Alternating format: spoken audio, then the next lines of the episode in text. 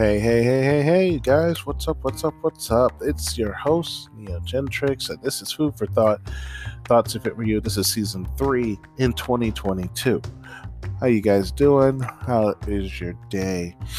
It's great to be back, guys. It's great to be able to speak again. It's great to not have to be sitting in the corner crying and wondering about my life choices because, you know, life sucks and it always seems to throw you a curveball when you least expect it. But what can you do, right? So let's go ahead and have a look at some of the interesting topics that I have for you guys today.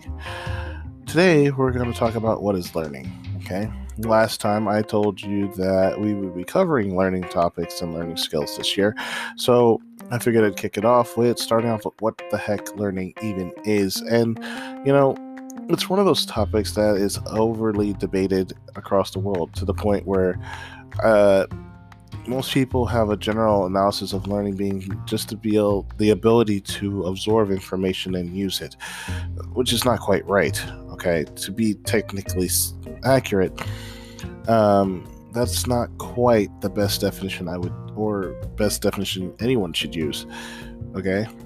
To simplify, almost every action we take is a result of some form of past learning, yet most people learn in different ways and still remain in an activity state of undertaking those learning features, as well as associating with an educational context, if you will. So the idea here is that how do I simplify this? I guess the best way I can word this is that as babies, we learn to eat, gain attention, crawl, walk, etc., you know, until we develop into a type of child where our bodies are more functional, and then we learn how to use our body in different ways so we can learn inordinate range of skills. So basically, learning is something that is embedded in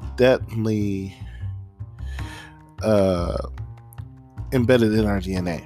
It's something that we just naturally know how to do. There's not a single person in this world that's not born without the ability to learn in some way or capacity, okay? Because as a baby, you want attention, so you have to figure out how to do it. You want to crawl to get where you need to be. You want to be able to walk because you see everyone else is able to walk. So the only way to do it is to learn, okay? Traditionally, research and studies around learning focus primarily on just the early years of learning through childhood and adolescence. But it's now been recognized that learning is a continuous process that commences at birth, but continues until the day you actually die. So you continue to learn even when you're not learning. Okay, it's a process through which we use all of the experiences that we have in our life to deal with new situations and even develop our relationships to move further in life. So it's not something that it's easily glanced over, okay? One of the topics that I plan to cover this year is lifelong learning, something you can look forward to, okay? A lot of learning occurs randomly throughout our life, so from those new experiences, we gain information, and, you know, from our perceptions, we can improve upon our abilities to do certain things or how we perceive certain things and grow. Okay, for example, reading a newspaper or watching news broadcasts, or even talking with a friend or colleague increases our chances in meetings or allows for unexpected experiences to occur. You know, running into people we would never think we'd run into, getting a job we never thought we would land, being able to get an apartment that you never thought you'd be able to afford because your credit is bad. You never know, okay?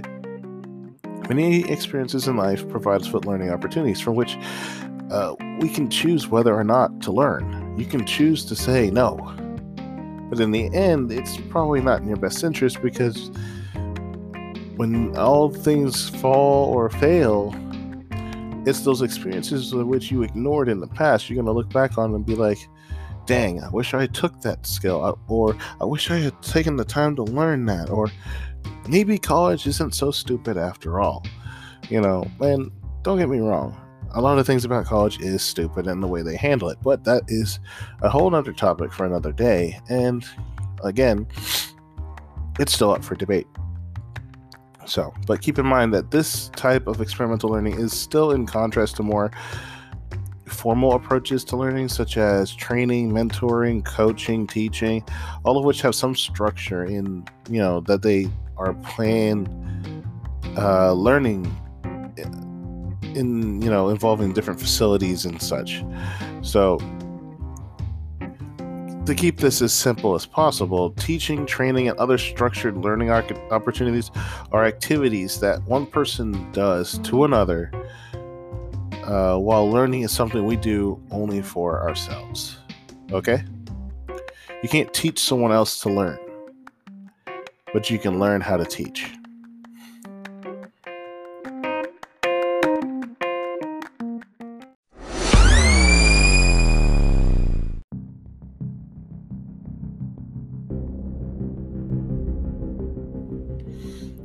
All right, so we're back, and I did mention the difference between teaching and learning. So I guess I would be in the classification of a person who is learning, but at the same time teaching, because if you're learning something from this, then I'm able to teach it to you in a way where you're able to understand it. So learning involves far more than just thinking, first off. I want you to understand that it involves the whole personality. This includes your senses, your feelings, your intuitions, your beliefs, values, and your will, which nobody can override of, but they can still find a way to crush. So you need to protect your will with all your might. If we don't have the will to learn, okay, we won't learn. And if we have learned, we're actually changed in some way that allows us to progress faster, more efficiently, and, you know, move along in society a lot more effectively. If the learning makes no difference, it can have little significance beyond being just random ideas that float through our consciousnesses and allows us to exist, but who would want that? You know, learning needs to meet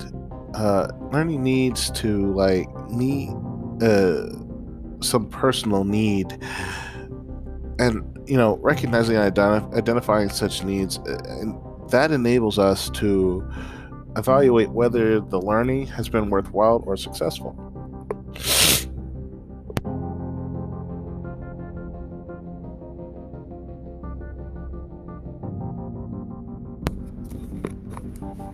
That's something to keep in mind. Now, let me ask you this. When does learning occur? Well, I could be simply explained in like 4 points. Learning occurs when we are able to, 1, gain a mental or physical grasp of the subject that we're trying to learn. 2, make sense of a subject, event, or feeling by, you know, interpreting it into our own words and actions where we can understand it. And 3, use our newly acquired ability or knowledge in conjunction with the skills that we already have or don't have, and, you know, understanding we have already possessed. In the process of doing all that, the 4th thing becomes possible. Do something now with the new knowledge or skill, and then take ownership of it. It's like learning to code. Yeah, you can learn all the meaning of everything and know what they mean, but until you actually use it, it means nothing to you. Okay? So, key principles of learning. Okay? There are a vast range of theories that explain or attempt to explain and demonstrate the way that people learn their stuff. And such theories can often contrast with each other depending on the type of learning that they reference. You know, for example, traditional learning theories associated with children and adolescents engaged in schooling differ from the theories associated with adult learning. And that's only because the way they take in information is slightly different. Children are going to ask a lot of questions, but they don't understand. But adults understand, but then they don't ask any questions. You see my point? Or at least they think they understand. The following list that I'm about to give you, I have here, is a generic list that identifies the key principles associated with all types of learning, you know, and it can be applied to group situations as well as when learning alone or with a mentor, tutor, or trainer is either possible or not possible. So the list can contain, there's more that you can add to this list, okay? This is just a sample list. But if you can understand some of the key concepts of it, then you're learning something. And you're able to use the list that I'm about to provide you more effectively, okay? First off,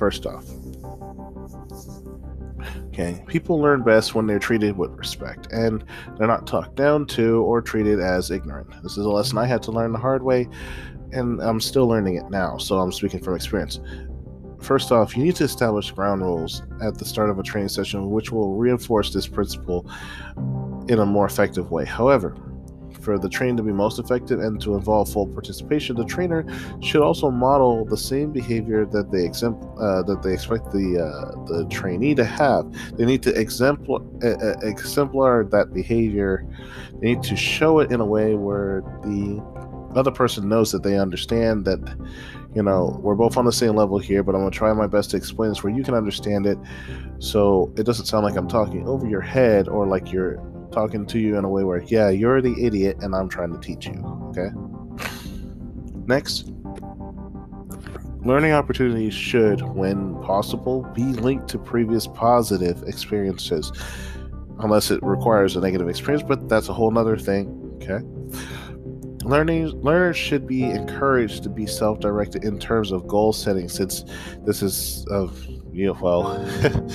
it's usually improves commitment and motivation and increases participation. But that, again, facilitators should examine the expectations of the learner at the start of the course or session, whatever it is, to help encourage self-direction, okay? When possible, learners should take part in the planning of the learning activities. Why? Because learners should be encouraged to be self-directed in goals and terms of goal settings, since this usually helps improve commitment and motivation, and it helps them out by letting them be part of the action, okay? Facilitators should also examine the expectations of the learner at the start of the course while doing this or the session, to also help encourage that same self-direction. So it goes back to like the second point, okay? Most importantly, people learn best when their physical environment is comfortable to them. So if they're uneasy or nervous, it's going to make it a lot harder than it needs to be. In group situations, though, a positive emotional and supportive environment is probably more important than anything else. Individuals and groups tend to learn best when they can socialize and interact with other group members. This doesn't work with introverts, though, but just a heads up. With them, it's a little bit different. It have to be a little more hands-on and hands-off at the same time.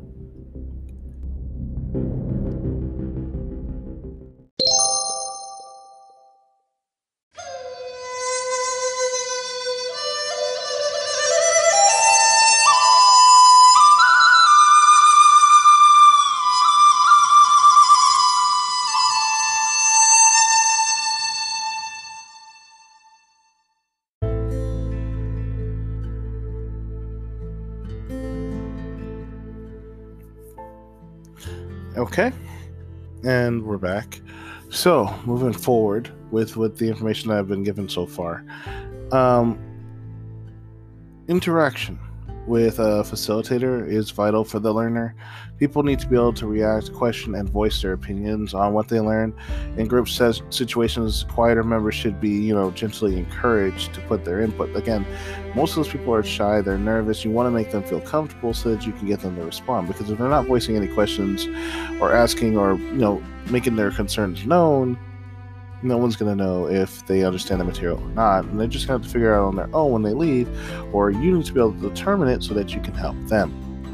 Learning activities, or delivery, depending on what it is, needs to be varied. Why? Because you need to be able to cover a range of different learning styles. This is something that a lot of teachers don't do, okay? Reason is it helps the learner maintain interest and motivation. They need to be able to learn through multiple methods, not just one. You can't force them to do this. Some people are incapable of learning using any of those other methods, but it is possible. In a classroom setting, for example, include discussions or activities, especially some sort of problem solving as part of the lesson or lecture, which will, help the learners to interact, engage with the subject more because they're being part of it. Offer instant rewards with help. Instant rewards help with the discussions and practice of the material to help them understand it.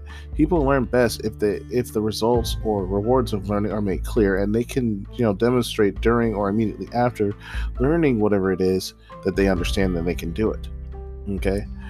Along with that, self-evaluation and reflective practice is also important, but that's only in the sense that learners should be encouraged to reflect on what they've learned. But this is a given. Okay.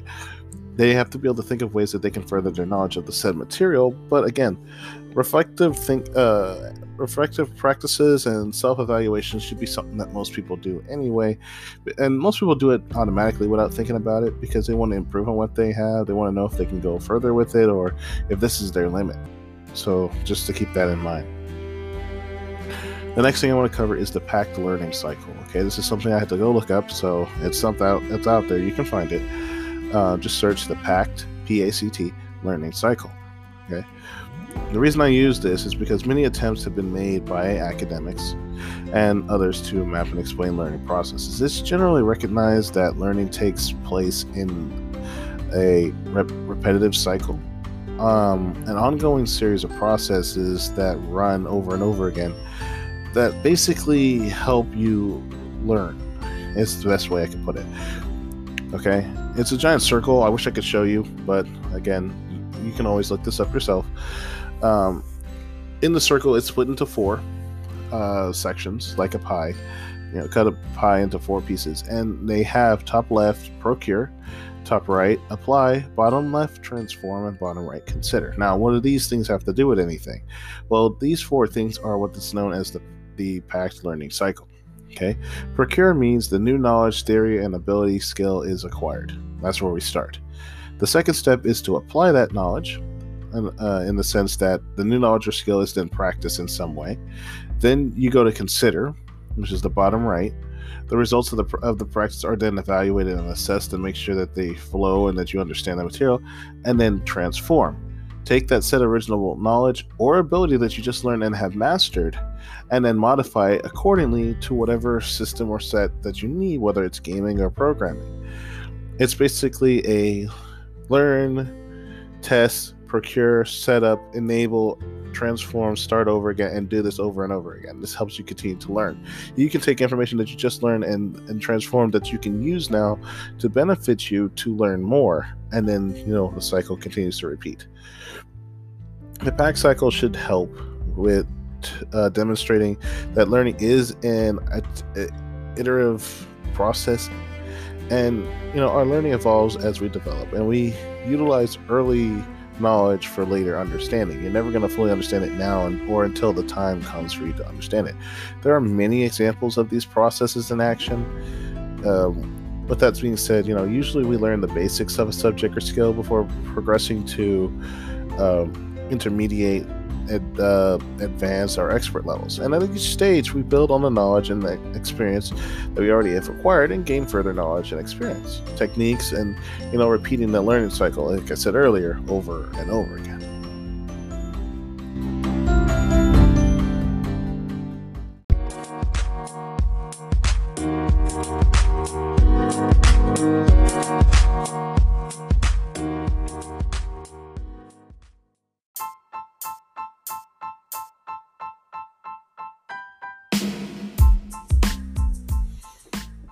All right, so with the PACT cycle out of the way, and for the most part, basic understanding of how learning works out of the way, we can now get to the last points that I wish to make about this whole thing in the first place.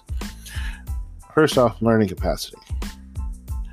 Our individual learning capacity varies considerably, and it will not only depend on the ability, but also our motivation, our will, our desire, our personality, our learning styles, which is something I will cover later, and awareness of our own learning processes, okay?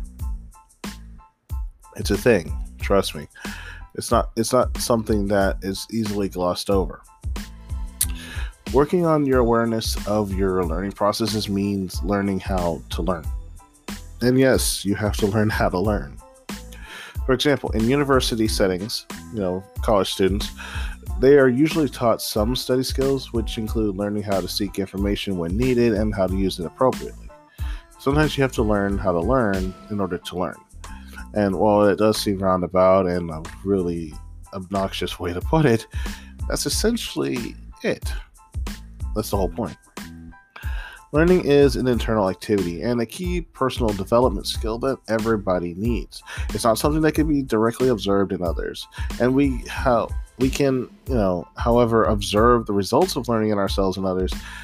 But again, this is why in formal learning situations, assessments is such a, I guess it can say, crucial part of the teaching process. So the results of academic assessments, essays, and exams, etc., are simply attempts to measure how much an individual has learned. But again, they can't measure the actual process of learning.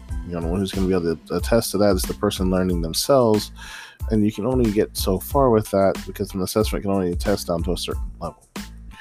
Learning brings about change in the way we act, think, feel about ourselves and other people around us, the world around us, and so on.